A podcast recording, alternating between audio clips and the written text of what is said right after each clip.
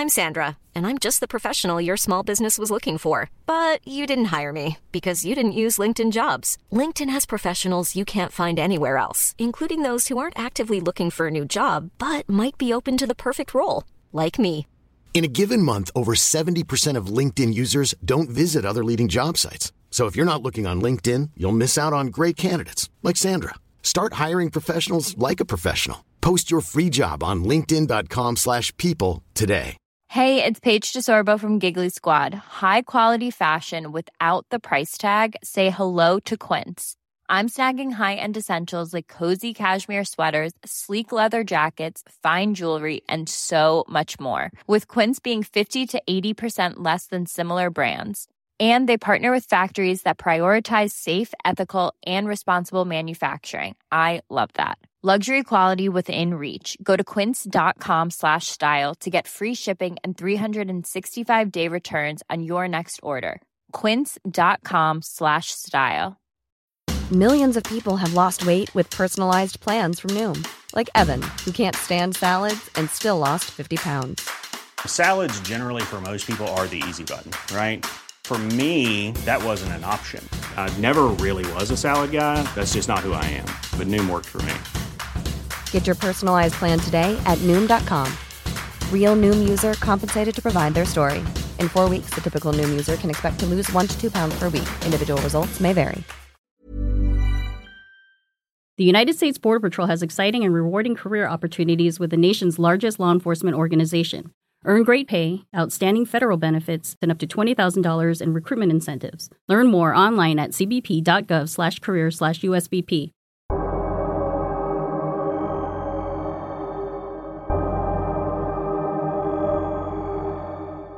بیایید فرض کنیم شخصی داره شما رو چشم بسته از مجموعی از راهروها و اتاق رد می‌کنه و در آخر روی صندلی وسط یه اتاق می نشونه.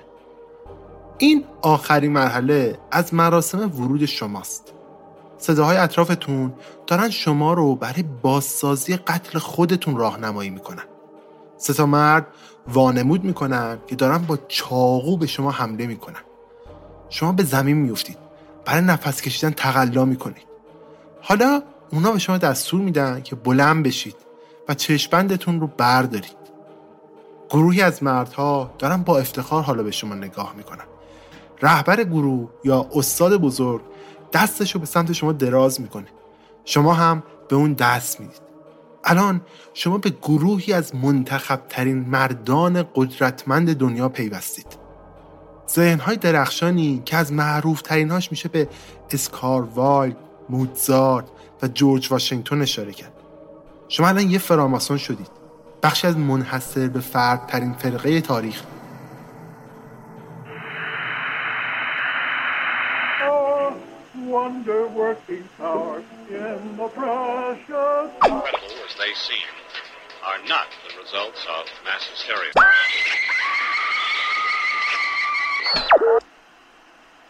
فکر کنم بهتره مجوز بکنیم. چون الان روی ایستگاه اشتباهی هستید.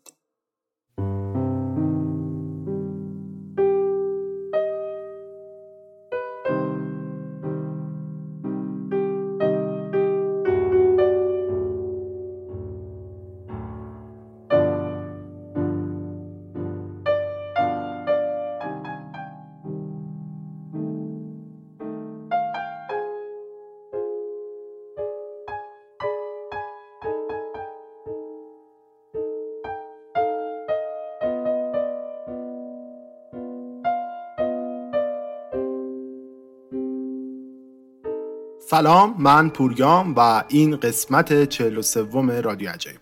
اگر قسمت های قبلی رادیو عجایب شنیده باشید می‌دونید من در هر قسمت براتون یک اتفاق یا یک داستان عجیب رو روایت می‌کنم. اگر هم قسمت های قبلی رو نشنیدید پس دست بجنبونید من رو می‌تونید از طریق اپ های پادگیر مثل پادبین، کست باکس، گوگل پادکست، اسپاتیفای یا هر اپی که از طریق feed پادکست منو می‌خونه پیدا بکنید، بشنوید و دنبال بکنید. خیلی خوشحال میشم که پادکست من رو به دیگران معرفی بکنید چون این بزرگترین حمایتیه که می‌تونید از پادکست من بکنید.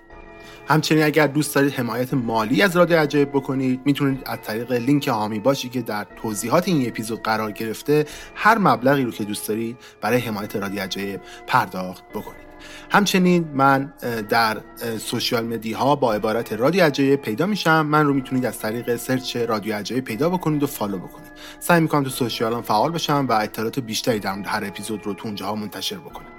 قبل از اینکه این اپیزود رو شروع بکنم لازم دو تا چیز رو بهتون بگم اول از همه خیلی خیلی خیلی متاسفم بابت تاخیرهایی که توی پخش رادیو عجایب دارم. خیلی ممنونم که تحمل می‌کنید صبر می‌کنید و منتظر قسمت جدید رادیو عجایب میمونید می‌دونم خیلی انسان بدقولی هستم و سر تایم نمی‌تونم براتون اپیزودهای جدید منتشر کنم. ولی بذارید بر پای این که من درگیر زندگی روزمره‌ام و نمی‌تونم یک تایم خالی رو پیدا بکنم برای ضبط پادکست و آماده کردن پادکست.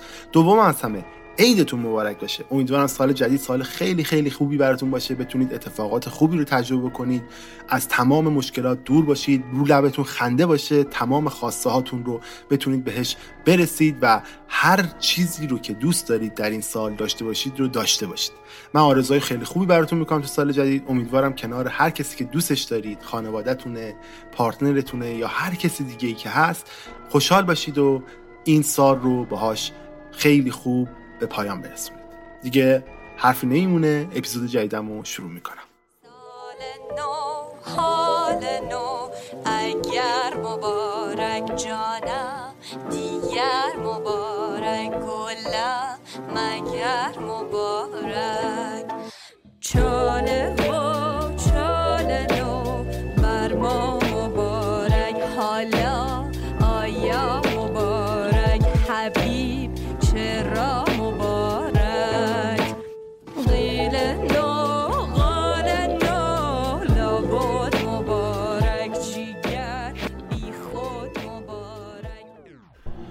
قسمت قبل براتون توضیح دادم که فراماسونری قدیمی ترین و حتی بزرگترین سازمان برادری تو کل جهانه که نزدیک به سه میلیون عضو فعالم تو هر کشور برای خودش داره. البته این انجمن منحصرا مردها رو تو خودش فقط جا داده. هرچند بوده تو موارد خیلی نادری که اعضای زنم توی انجمن حضور داشتن. اعضای انجمن به خاطر دوستی هاشون برادری هاشون جهانبینی مشابه و حتی به خاطر عقایدشون در مورد مراسم های مخفی اسطوره شناسی و نمادا با همدیگه کنار اومدن و کنار هم متحد شدن. فراماسون ها احتمالا جز معدود انجمنایی که برای صدها سال تونستن مخفی بمونن. بابت همینم به خودشون خیلی افتخار می‌کنن. مردم به خاطر فهمیدن راز و رمزهای این انجمن بهش ملحق میشن. همه هم به خاطر تئوری های که از اول پیدایش این گروه وجود داشته. این تئوری ها در مورد همه چی می‌تونه باشه. از ارتباط های الهی گرفته تا نقش پادشاه های کتاب مقدس و قهرمان های قرون وسطا تو به وجود اومدن اونا یا حتی مشارکت اونا تو راه اندازی انقلاب های اروپایی و انقلاب ایالات متحده. تعدادی از قدرتمندترین افراد جهان جز فراماسون ها بودن. تو قسمت قبل گفتم دیگه. افرادی مثل وینستون چرچیل هنری فورد والتیر موتزارت نه نفر از امضا کنندگان اعلامیه استقلال 13 نفر از رئیس جمهورهای آمریکا. همه جز فراماسون ها بودن. فرضیه اینه که اونا سعی دارن کنترل دنیا رو به دست بگیرن. اما تو واقعیت تاریخ و اهداف فراماسون ها در مورد راز و رمزهای شیطانی نبوده ها. اونا گروهی از افرادی بودن که اهداف سیاسی و ایدئولوژیک مشترکشون طی قرنها پیشرفت کرده اما قبل از اینکه این سازمان به مکتبی برای بعضی از ذهنهای درخشان تبدیل بشه و قبل از اینکه این فرضی ها در مورد اونها مطرح بشه یا حتی قبل از اینکه این طرحهای سیاسی و آینهای مخفی و حتی تسلط احتمالی به جهان در مورد اونها مطرح بشه فراماسون ها از گروهی از آدمای ساده تو قرون وسطا تکامل پیدا کردن. آدمهایی با یه هدف فروتنانه. اونم رفتار منصفانه با کارگرای ساختمانی اصل و ریشه فراماسونری همیشه طی این سالها مورد بحث خیلی بوده. اما نظری که بیشتر از همه مورد توافقه اینه که اینها تکامل پیدا کرده گروه کارگرهای ساختمانی تو قرون وسطا بودن که بهشون می‌گفتن سنگ تراش ها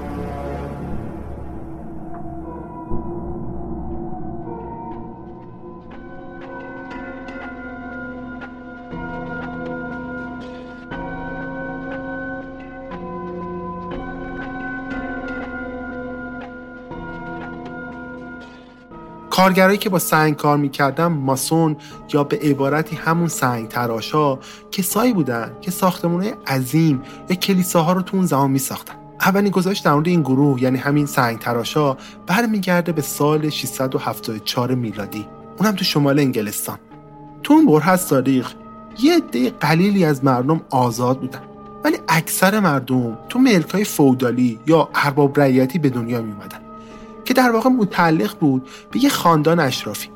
و اونا باید به طور مادام العمر در ازای سرپناه و غذا برای اون افراد کار می‌کردن. اونا به شغلشون که از طریق کارآموزی پیش بازرگانان و سندگران یاد گرفته بودن پایبند بودن. اما تو قرن چهاردهم یه مقدار داستان تغییر می‌کنه. تو این دوره سندگرا شروع به حمایت و مراقبت عادلانه از کارگرا و محصولاتشون می‌کنن.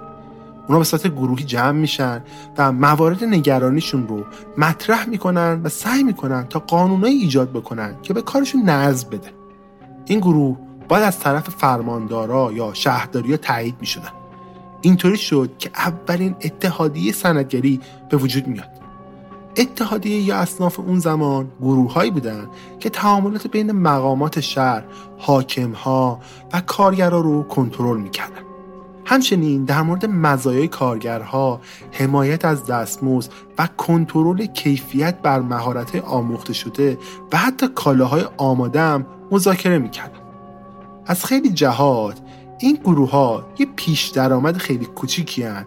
از چیزی که ما امروزه بهش میگیم اتحادیه کارگری.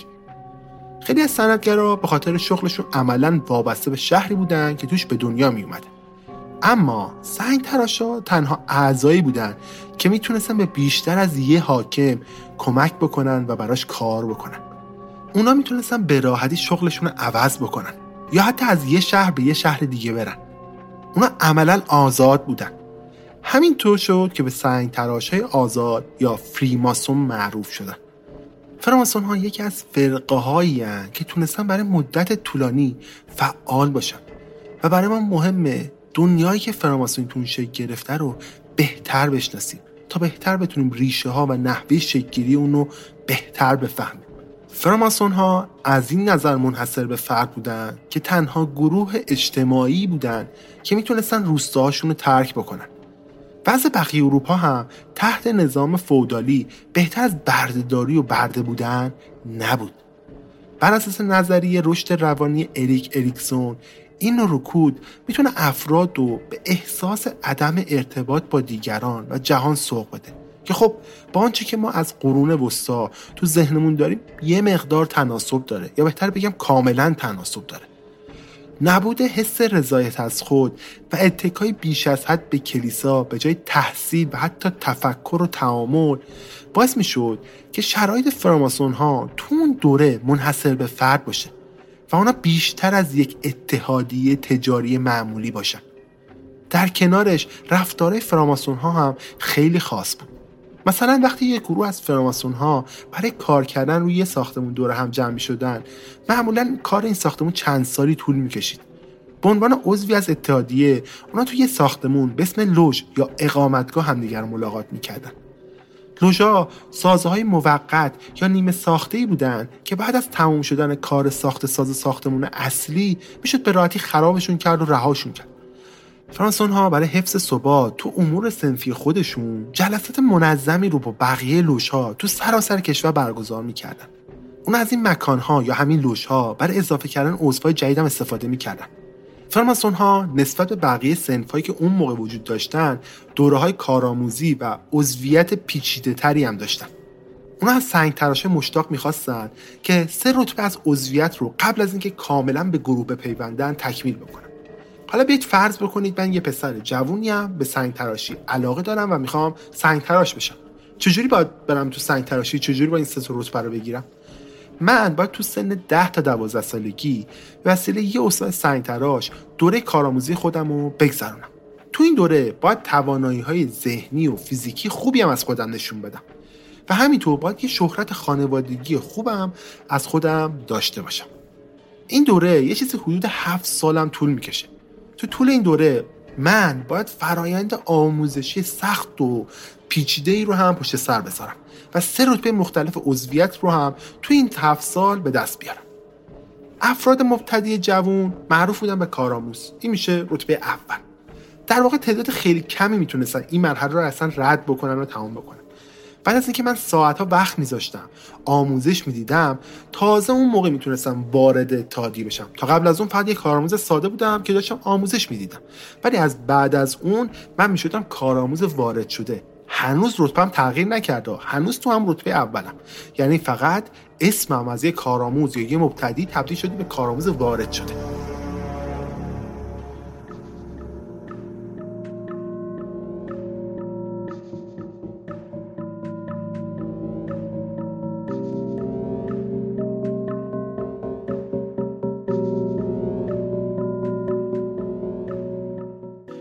بعد از اون باید به دنبال رتبه دوم می‌رفتم.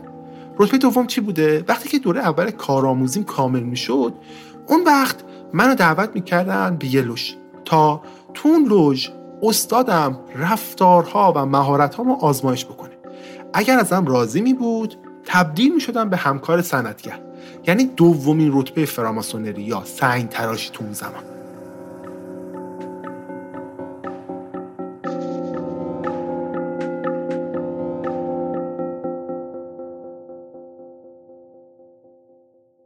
حالا رتبه دوم به این معنیه که من دیگه می‌تونم با دستمزد کار بکنم و حتی تو مدیریت اتحادی هم حق رأی دارم.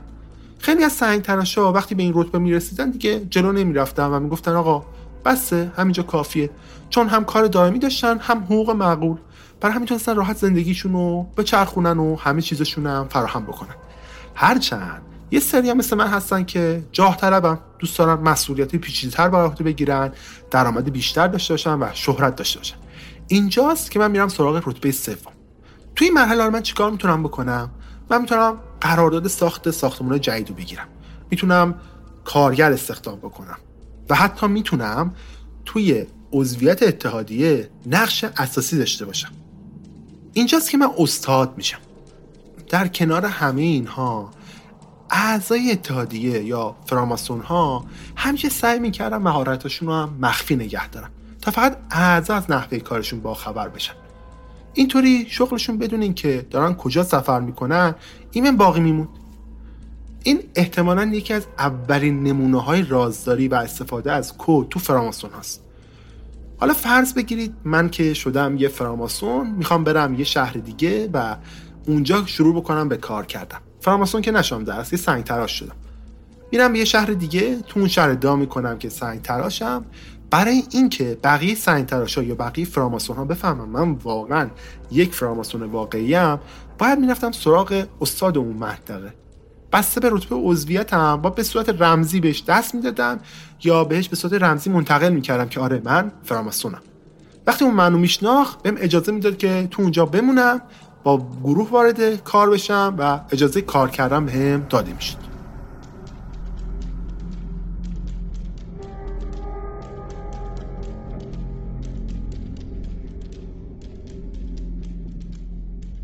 این دور از تاریخ همونطور که دیدید فراماسونری بیشتر به مهارت عملی به جای مراسم و اهمیت میده. برای همین به این دوره دوره عملیاتی یا دوره عمل میگن.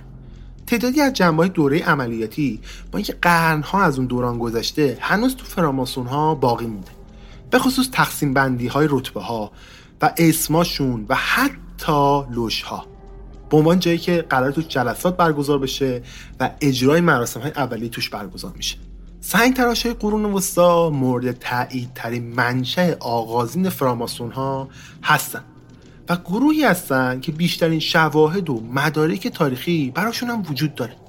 هرچند خیلی ها معتقدن که این سنف تجاری در واقع منشأ فراماسونری نیست بلکه یه افسانه در مورد پادشاه پیمان مقدس با خدا و قتل وحشیانه معماری که به تنهایی راز خدا رو می‌دونست در واقع منشأ فراماسونریه. از اینجا به بعد من براتون دو تا منشأ دیگه فراماسونری رو میگم که گفته میشه فراماسون ها از اونجاها سرچشمه گرفتن. روایت و اعتقادات مختلفی وجود داره که ریشه های اونها در واقع به چند صد سال قبل از زمان کتاب مقدس برمیگرده. خیلی از اعضا و محققان فراماسونری تونستن رد بعضی از آینها و نمادهای گروه رو تو معبد سلیمان شاه یا پادشاه سلیمان و افسانه خونین سازندش یعنی حیرام عبیف پیدا بکنن.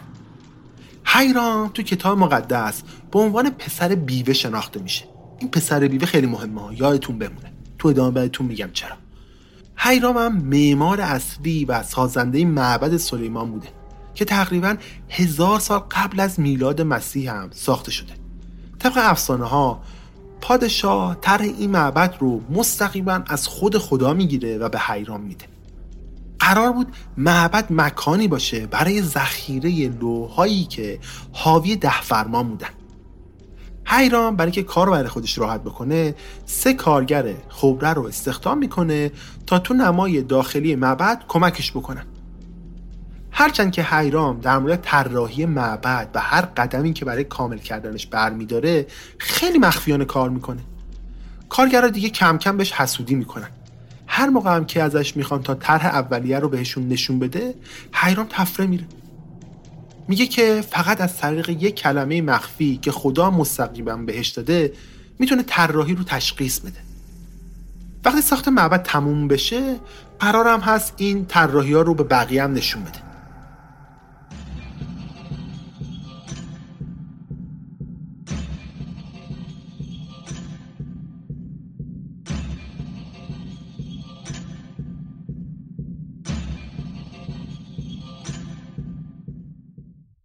یه شب کارگرها بیرون معبد منتظر حیرام میمونن. وقتی حیرام میاد بیرون دورش می‌کنن و یه بار دیگه در مورد اون کلمه مخفی ازش می‌پرسن. وقتی دیدن حیرام بازم از گفتنش خودداری می‌کنه با چاقو تا سر حد مرگ اونو می‌زنن.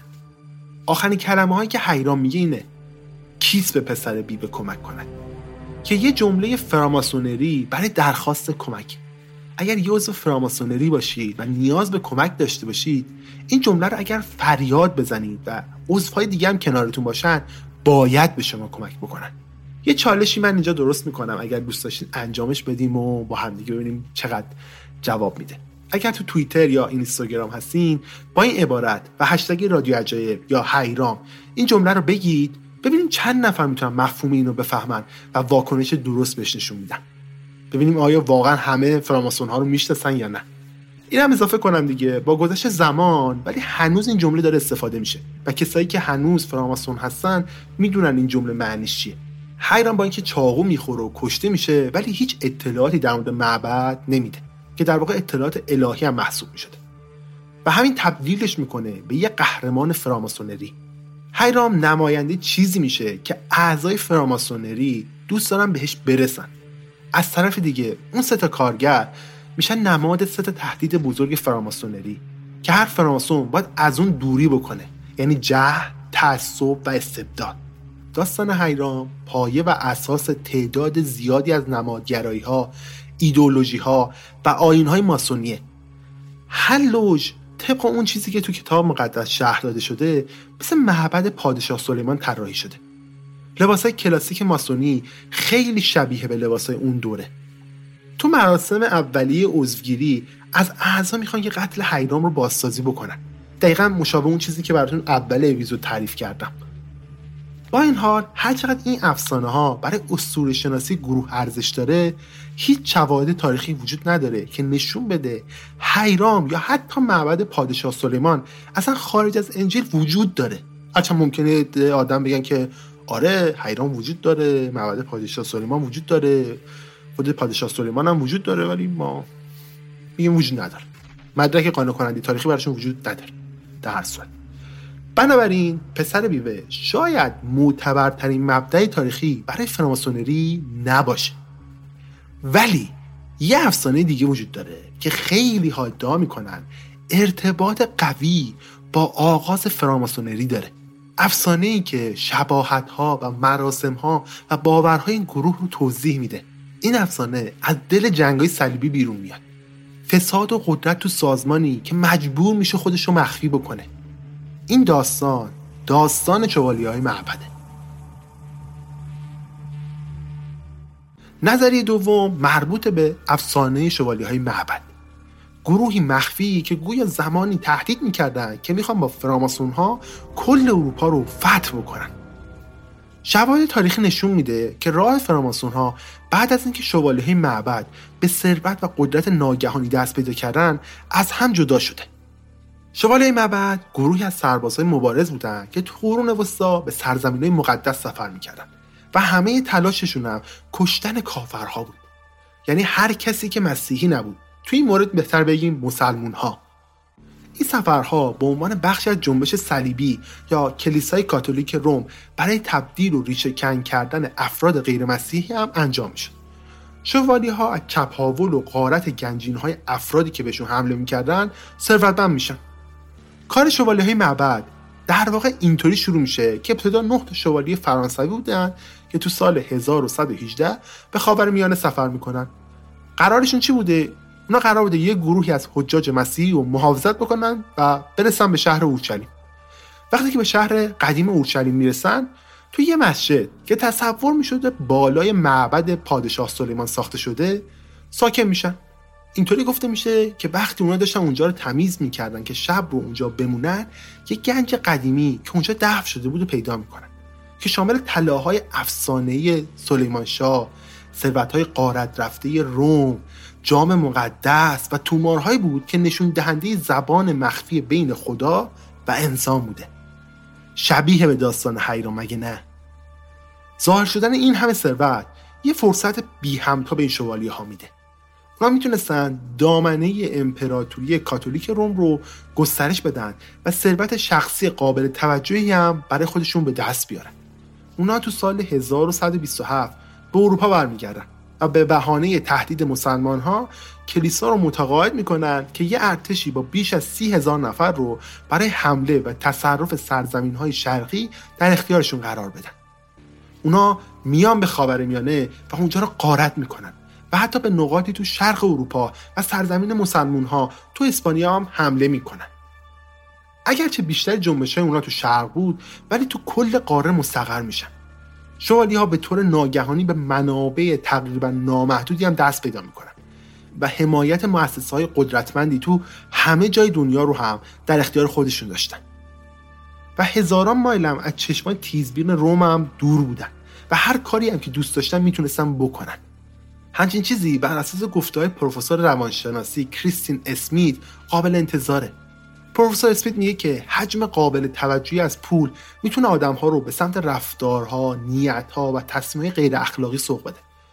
به زودی شوالیه های معبد به یکی از تاثیرگذارترین سازمان ها تو جهان تبدیل میشن.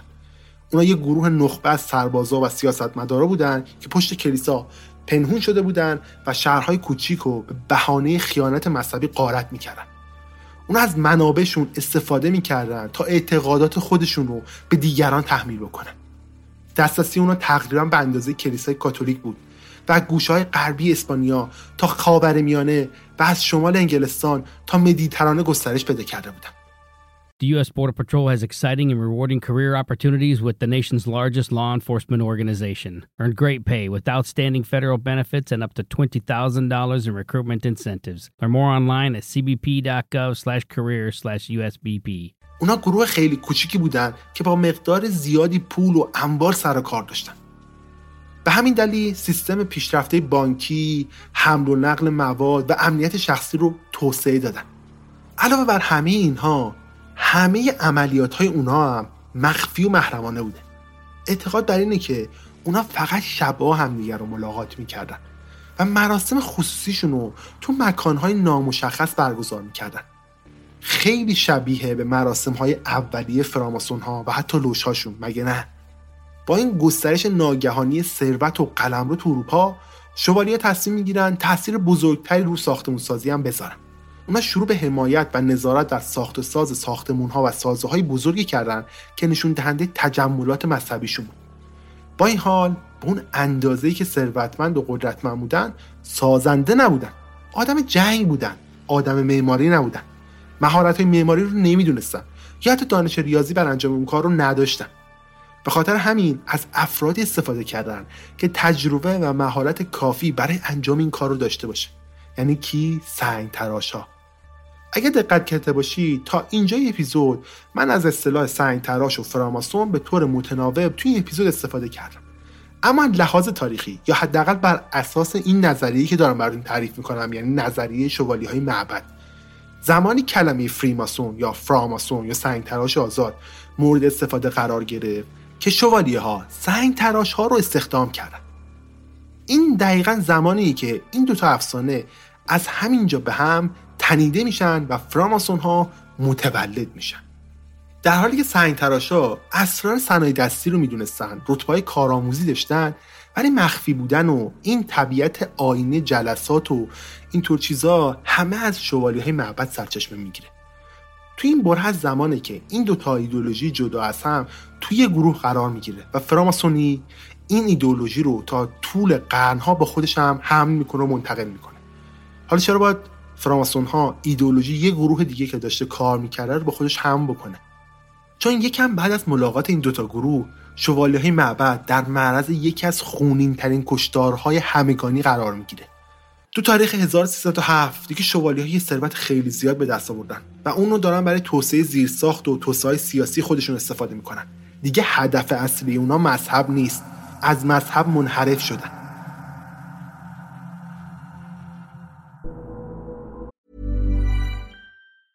I'm Sandra, and I'm just the professional your small business was looking for. But you didn't hire me because you didn't use LinkedIn jobs. LinkedIn has professionals you can't find anywhere else, including those who aren't actively looking for a new job but might be open to the perfect role, like me.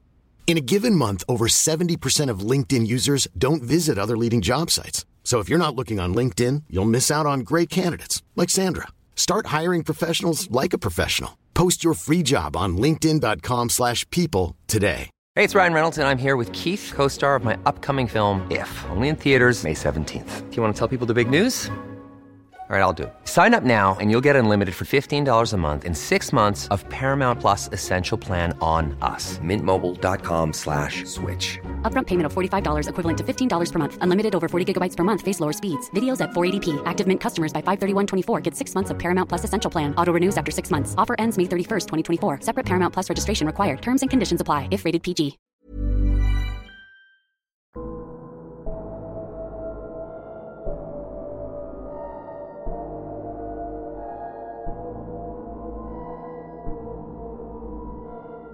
اونا داشتن قلمرو و ثروت بیشتری نسبت به کلیسای کاتولیک به دست می آوردن یعنی دقیقا همون گروهی که داشت اول ازشون حمایت می‌کرد. ولی الان با حمایت سنگ تراشا سازهایی داشتن که با کلیسا رقابت می‌کرد. ثروت و قدرتش اونقدر زیاد بود که بعضی وقتا می‌تونست با پادشاهی اون زمان برابری بکنه. برای قدرت های حاکم تو اروپا دیگه وقتش رسیده بود که شوالی های معبد برن. برای همین پادشاه فیلیپ تو فرانسه به ارتشش دستور میده تا همه شوالیه ها رو از بین ببرن. تو همون روز یعنی تو 13 اکتبر سال 1307 این قضیه مثل یه بم تو کل اروپا میترکه. بقیه پادشاه ها می‌گفتن که پادشاه فیلیپ باید خطر روبرو شدن با شوالیه ها رو بدونه. اما یه مقدار که میگذره بقیه پادشاه ها هم با فیلیپ همراه میشن و طی چند روز بیشتر رهبرای شوالیه ها رو دستگیر می‌کنن. و به اتهام ارتداد و توهین به مقدسات هم زندونیشون می‌کنن. این جریان به عنوان دستگیری شوالیه ها معروف میشه. خیلی ها معتقدن که منشه خیلی از خرافه ها هم از همینجا شروع میشه. جمعه 13 اکتبر سال 1112 پنج سال بعد از دستگیری و در ادامه مجموعی از محاکمه های وحشیانه و ادامه های خونین پاپ دستور اجرایی رو میده برای منحل شدن شوالی های معبد. هرچند همه اعضا و رهبرهای گروه شوالی های معبد هیچ وقت دستگیر نمیشن. باور بر اینه که شوالی های بازمونده به زیر زمین میرن و با سنگ تراشایی که برای دهه ها رابطه نزدیک و صمیمی باهاشون ساختن وارد دوستی میشن. سنگ تراشا از شوالی ها می‌خوان که جزو اعضای مخفی گروه باشن و این بهشون اجازه میده که بتونن آزادانه تو کل اروپا سفر بکنن. بعضی از شوالیه ها حتی موافقت می‌کنن که مهارت های معماری یاد بگیرن و یه سنگ تراش حرفه‌ای بشن. اینطوری میشه که به اعتقاد خیلی ها مراسم شوالیه ها پابرجا میمونه. اما هنوز به طور مخفی اون هم تو دل سنگ تراشا ترکیب شدن گروه شوالی های معبد و سنگ تراشا و تبدیلشون به یه سازمان به نظر من می‌تونه یه تئوری منطقی باشه و می‌تونیم به عنوان یک منشأ مورد قبولم در نظرش بگیریم. در هر صورت باوری سخت نیست که راه اونها از شروع ساخت و ساز و شوالی ها با هم یکی شده باشه. و شوالی ها احتمالا مخفی کاری و احتیاط سنگ تراشا رو داشتن تحسین می‌کردن. هرچند شواهد تاریخی و فیزیکی خیلی کمی می‌تونه اینا رو تایید بکنه. اما هستن مدارک فیزیکی که ارتباط این دوتا گروه رو نشون بده. یا حداقل ثابت کنه که این دوتا جامعه از یه جا به بعد با همدیگه کار می‌کردن. تو سال 1446 ویلیام کلر روسیلین یکی از قدرتمندترین و تاثیرگذارترین افراد جامعه فودالی اسکاتلند معمول ساخت کلیسای کوچیکی تو سرزمین خودش میشه. اون گروهی از سنگ تراشه مسافر رو برای این کار استخدام می‌کنه و اسمشو می‌ذاره کلیسای روسیلین امروز کلیسای روسیلین یا روسیلین به دلیل اینکه یکی از مکانهای مورد برده شده تو رمان پرفروش کد داوینچیه. خیلی معروفه. به طور ویژه به خاطر نمادهایی که تو کندکاری های این سازه استفاده شده. نمادها دقیقا چی هن؟ نمادهایی که تو معبد سلیمان شاه استفاده شده. وجود این نمادها تو اسکاتلند نشون میده که فرهنگ سنگ تراشا تو کل اروپا چرخیده. و تو ساختمون سازی های اون دوران ریشم کرده برای خودش. تا اواخر قرن 15 حداقل 13 لوژ اطراف اسکاتلند ساخته میشه. اما از اونجایی که لوژ ها ساختمون های نیمه تموم بودن بعد از رفتن کارگرها خراب می‌شدن. اما از اوایل قرن 16 همه چی تغییر می‌کنه. از این دوران لوژا تبدیل میشن به سازمان های دائمی. سوابقی که از جلسات تشکیل شده تو لوژا وجود داره بهترین مدارک برای سازماندهی بین اعضای فراماسون است. اولین گزارش جلسه هم برمیگرده به ژانویه سال 1599 تو ادینبورگ اسکاتلند.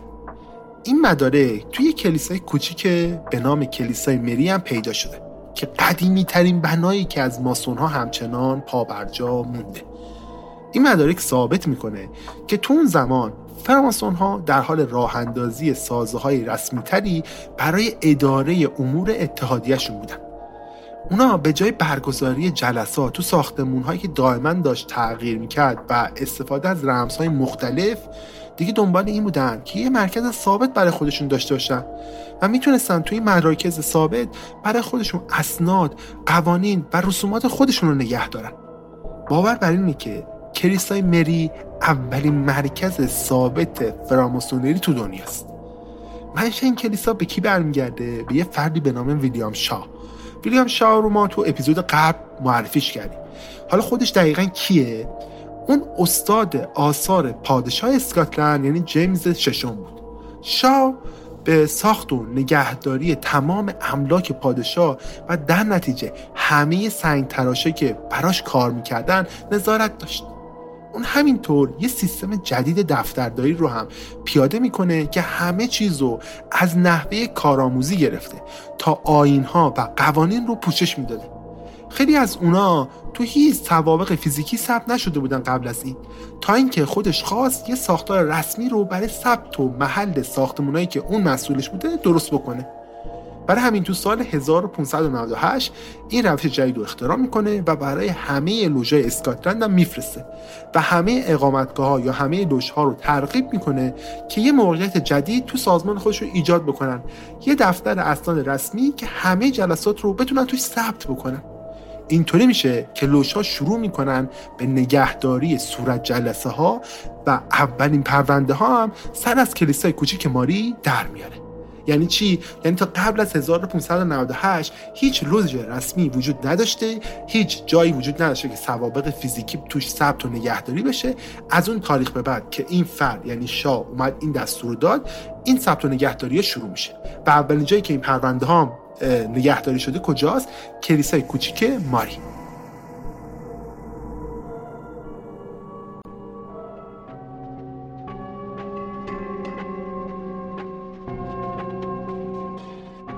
یه سال بعد از این عضویت تو فرانسونا محدودتر از قبل میشه. فقط میشه محدود به مردانی که تو کار نظارت بر طراحی و ساخت ساختمون ها کار می‌کردن. از اونجایی که چشمانداز اجتماعی اطراف فراماسونری داشت تغییر می‌کرد دیگه کمتر به خدمات اونها احتیاج وجود داشت. قوانین فرانسون نیاز بود کم کم شروع به تغییر بکنه. با شروع قرن 16 هم جهل و اون دانش گزینشی که قرون وسطا رو از بقیه دوره ها متمایز می‌کرد با اختراع چاپ داشت کم کم از بین می‌رفت. مطبوعات و اطلاعاتی که زمانی فقط برای نخبه های منتخب تو دسترس بود به طور گسترده تو دسترس توده ها قرار گرفت و راهی شد برای تجدید علاقه از دست رفته به سیاست، علم و هنر. یکی از کتابایی که چاپ شد و محبوبیت زیادی هم بین افراد تازه تحصیل کرده برای خودش به دست آورد یک کتاب بود به نام عناصر اقلیدیست مجموعی از نظریه های ریاضی. این کتاب بیشتر به خاطر نقش موثرش تو توسعه منطق و علم مدر مهمترین و تاثیرگذارترین کتاب تاریخی محسوب میشه. یکی از مواردی که اقلیدیس تو کتابش نشون داد رابطه مستقیم بین اعداد و معماری بود. مهارتی که تا اون زمان فقط بین سنگ تراشه مخفی مونده بود. قبلتر گفتم دیگه سنگ تراش اصلا لو نمی‌دادن دارن چی کار می‌کنن. فقط اعضا می‌دونستن که چه جوری دارن کار می‌کنن. حالا تنها چیزی که اونا رو تو صنعت خودشون منحصر به فرد می‌کرد در اختیار همه قرار گرفته بود.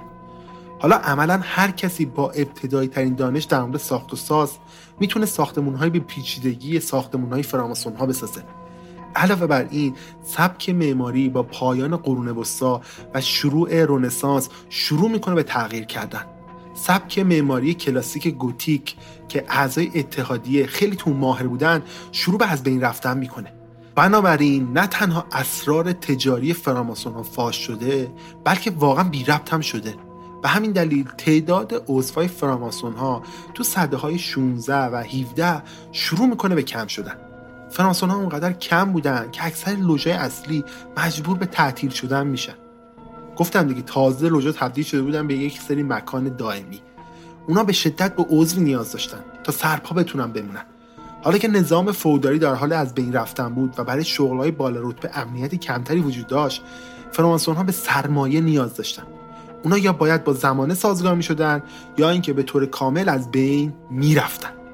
تو قرن 16 و 17 هم از اونجایی که فراماسون ها داشتن به عنوان یه طبقه کارگر از بین می رفتن باید برای به دست آوردن سرمایه و زنده نگه داشتن لوشهاشون دست به راه جدید می زدن.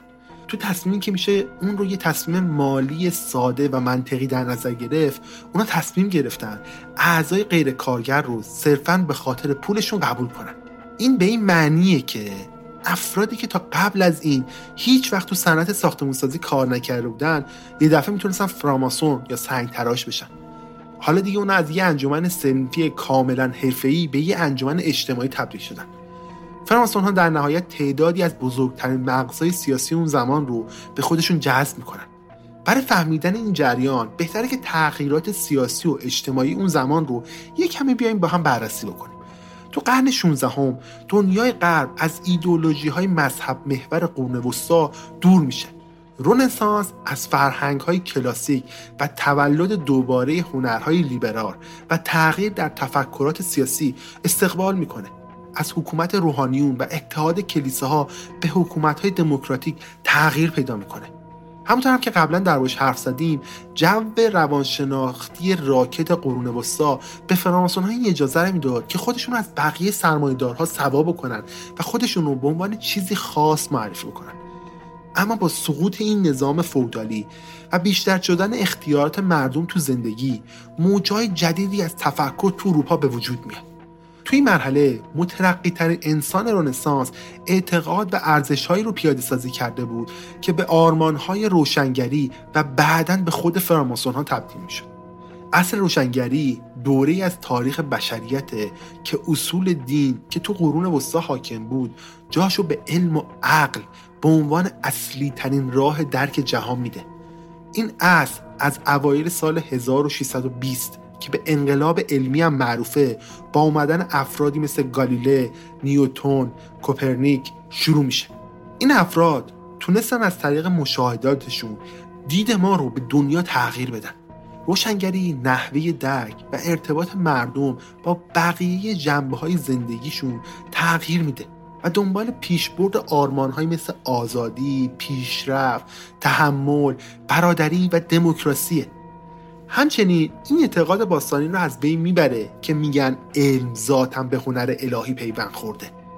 و به جاش اعلام می‌کنه که تنها راه رسیدن به معنویت کامل خرد انسانیه نه باور به پروردگار.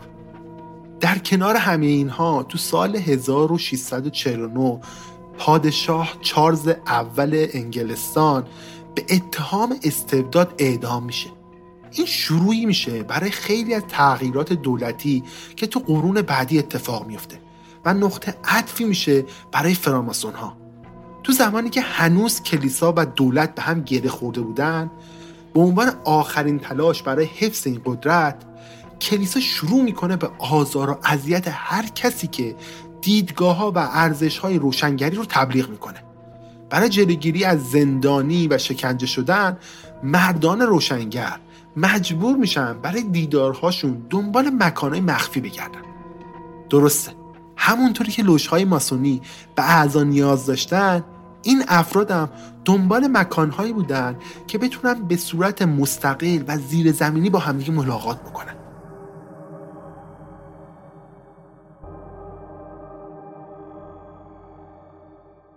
فراماسونری ترکیبی از جهانبینی هایی بود که متفکرهای روشنفکری ضروری میدونستنش. این تفکرها پایه های علمی داشت که تو هنرهای قدیمی معماری و ریاضیات هم نهفته بود. در کنار اینها آین ها سلسله مراتب فراماسون ها و اون حق عضویت های عجیب و غریبی که داشتن باعث شده بود فراماسونری برای متفکرهای رادیکال یه چیز غیر قابل مقاومت بشه. این دوره زمانی تو تاریخ ماسونی به عنوان دوره گذار شناخته میشه.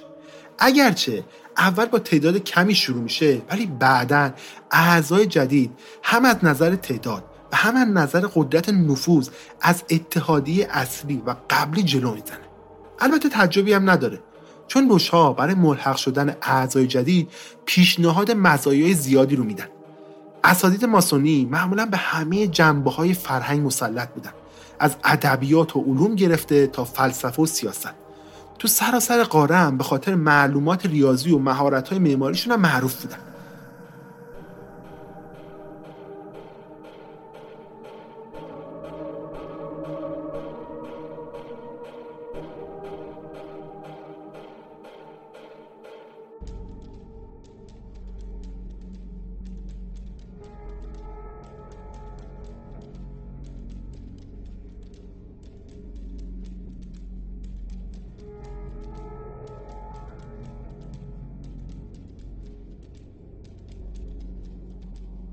مردم هم به طور فعال دنبال رد و بدل کردن این اطلاعات و این ایده ها بودن. مردم همینطور غرق این رویا شده بودن. هم به خاطر قدمتشون هم به خاطر ارتباطشون با شخصیت های الهی مثل پادشاه سلیمان و شوالی های معبد. اونا شیفته ارتباط ماسونی بین الهیت و علوم بودن. اما بیشتر از هر چیز این مکان ها بهشون فرصت برای معاشرت و برادری می‌داد. چیزی که نمی‌تونستن تو فضای بیرون انجامش بدن. در واقع محکومیت کلیسا باعث جذابیت بیشتر این سازمان برای افرادی شد که مبارز سرسخت دخالت مذهب تو دولت بودن. گفتم دیگه توی دوره از تاریخ وقتی که همه چی به هم می‌رسه و اصل روشنگری شروع میشه کلیسا میاد در برابر کسانی که اصل روشنگری رو تبلیغ می‌کردن میسته محاکمهشون می‌کنه و سرکوبشون می‌کنه. حالا این افراد دنبال چی هن؟ دنبال اینن که یه جایی رو پیدا بکنن که بتونن حرفای خودشون رو بزنن. برای همین میرن سراغ فراماسون ها فراماسون ها یه در باغ بهش نشون بهشون میدن. هم مخفیان هم مراتب آینی دارن هم سلسله مراتب های عجیب دارن هم سیستم دموکراسی گونه ای دارن. برای همین برای مردم عجیبه و جذاب. در کنارش یه سری ارتباطات عجیب غریب با پادشاه سلیمان دارن با شوالی های معبد دارن. همین باعث میشه که کم کم مجذوبش بشن و برن سمتش. خیلی نمیگذره که این شبکه برادری خیلی بزرگ میشه. بین اعضایی که به همدیگه کمک می‌کردن نامنگاری و رفت آمد دامی وجود داشته. فراماسون ها تقریبا هر هفته جلسه داشتن و این شیوه اونها برای دور همی و خوردن نوشیدنی بود. بعد از چندین دهه فراماسون ها بین مردان اصل روشنگری احترام کافی به دست میارن اونا سعی می‌کنن تصویری از شجاعت رو با وضع قوانین سفت و سخت انضباطی و رفتاری حفظ بکنن. یه چیزی که الان می‌خوام براتون میگم خیلی چیز جالبیه. برای بار اولی که خودم خوندم خیلی برام عجیب بود و خیلی نظرم جلب کرد. فرانسونا عادت داشتن به صورت گروهی برن به تئاتر. شاید خیلیاتون ندونید. این گروه جز اولین نفرایی بودن که عادت به سکوت تو حین اجرا رو رواج دادن. شاید خیلی ها ندونن. تا قبل از اون موقع اجرا تو تئاتر تماشاگرها سر اجرا کننده داد می‌زدن یا بین خودشون بلند حرف می‌زدن و نظر می‌دادن. فراماسون ها اولین گروهی بودن که وقتی وارد سالن های تئاتر شدن دیگه در مورد چیزی حرف نزدن. به خاطر تقاضای ناگهانی برای عضویت تو لوژ مشکل اقتصادی گروه به سرعت حل میشه و پول قابل توجهی هم به دست اونا میاد. اگرچه این موارد معمولا به وسیله توانایی مالی فردی که عضو شده تعیین میشه. و مردم ولی مشتاق بودن پول بیشتری پرداخت بکنن تا جز فراماسون ها باشن. بر اساس روانشناسی افراد ذاتا دنبال چیزایی که کمیاب و انحصاری هن. عضویت تو چیزی منحصر به فرد ارزش اونا رو به عنوان یه شخص بیشتر می‌کنه. وقتی آدم چیزی کمیاب یا انحصاری داره از دست دادنش اون رو هم میترسونه. به خاطر همین برای تأمین موقعیت اجتماعی جدیدشون دست به هر کاری می‌زنن. یعنی اعضا ارزش جامعه که توش قرار گرفتن رو خیلی خوب می‌دونن. اعضا خیلی سریع دست دادن های محرمانه جلسات محتاطانه رو یاد می‌گیرن. این چیزا به سرگرمی و پرستیج کل ماجرام اضافه می‌کنه. تو سراسر اروپا لوژا شروع می‌کنن به به دست آوردن هویت و ویژگی های شخصی خودشون. بعضیاشون منحصرا برای نجیب زاده ها بودن بعضی های دیگه برای دانشجوها یا پزشکا بودن بعضی برای بازرگان ها بودن و حتی بازیگرها. بعضی از لوژها شغلای خاصی رو ممنوع کرده بودن و بعضی از اونها بقیه رو به اون تشویق می‌کردن. هرچند اکثر لوژها سکولار بودن اما کم کم تکامل پیدا می‌کنن. به این شکل که لوشها از اعضاشون می‌خوان به هر مذهبی که تو کشور محله اقامتشون رایجه و همونم پایبند بمونن. اما از اونجایی که لوشها به سمت ایده های روشنگری حرکت می‌کنه تنها درخواست این بوده که هر کدوم از اعضا بدون در نظر گرفتن دین خاصی به یه موجود متعالی اعتقاد داشته باشه. هر لوژ هم خودگردان بود. اعضا رهبر خودشون انتخاب می‌کردن و تصمیم می‌گرفتن تا کی می‌تونه تو قدرت بمونه. خیلی شبیه یه دولت دموکراتیکه مگه نه؟ هر لوژی تو هر شهری یا ایالتی کار می‌کرد باید به لوژ اصلی اون منطقه جوابگو بود. یعنی مدیریت و رشد لوژهای بزرگتر براتر لوژ اصلی و لوژ بزرگ بود. یکی از افراد قابل توجهی که عضو ثابت لوژهای فراماسونری بود کسی بود به اسم آیزاک نیوتون که طرفدار و مشتاق وصلت علم و الهیات بود. نیوتن علاقه من به معبد سلیمان بود و مطمئن بود که اونجا یه مکان مخفی برای نگهداری سنگ کیمیاست. یه سنگ جادویی که قدرت شفادهندگی داره. و می‌تونه طول عمر رو زیاد بکنه و فلز رو به طلا تبدیل بکنه. یکی دیگه از اعضای مهم اون دوران کریستوفر رم بود. یکی از بزرگترین معمارهای انگلیسی که درخواست شده بود رهبر لوژ اصلی رو هم بر عهده بگیره. رابرت موری یکی از اولین عضوهای غیر کارگر لوژها بود و بعدا میشه بنیانگذار انجمن سلطنتی لندن.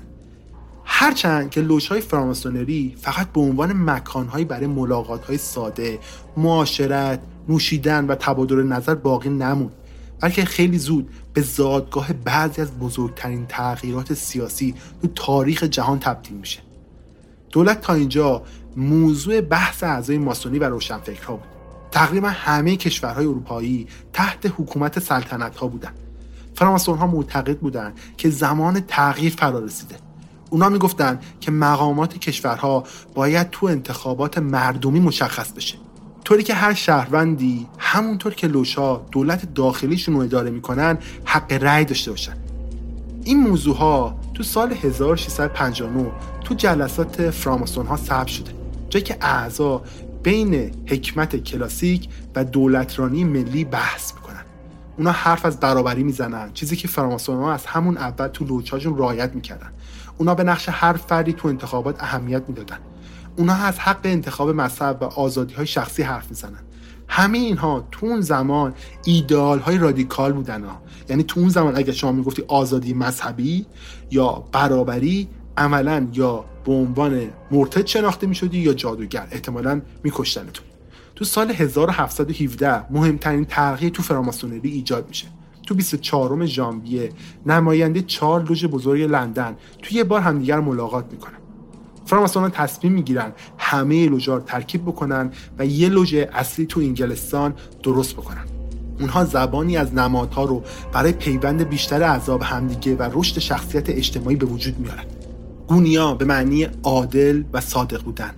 پرگار که به معنی دور شدن از احساسات و هوای نفسه حرف جی که یا حرف اول کلمه هندسه است که علمیه که اساس صنعت بود و فراماسونری بر پایه اونم ساخته شده.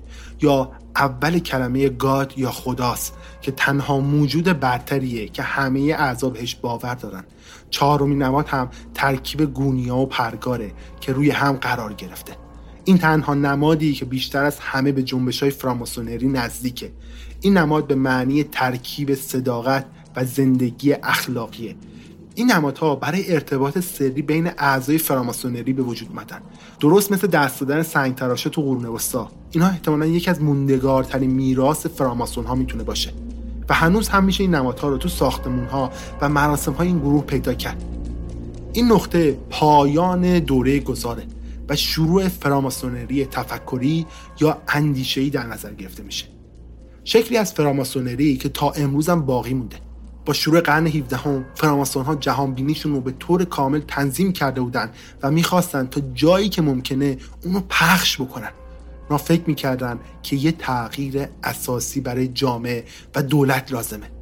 تو اپیزود بعدی می‌بینیم که چطور اعضای فراماسونری پشت بعضی از بزرگترین انقلابهای دنیا بودن. و نقش فراماسون ها در پیدایش و توسعه ایالات متحده آمریکا رو هم بررسی می‌کنیم.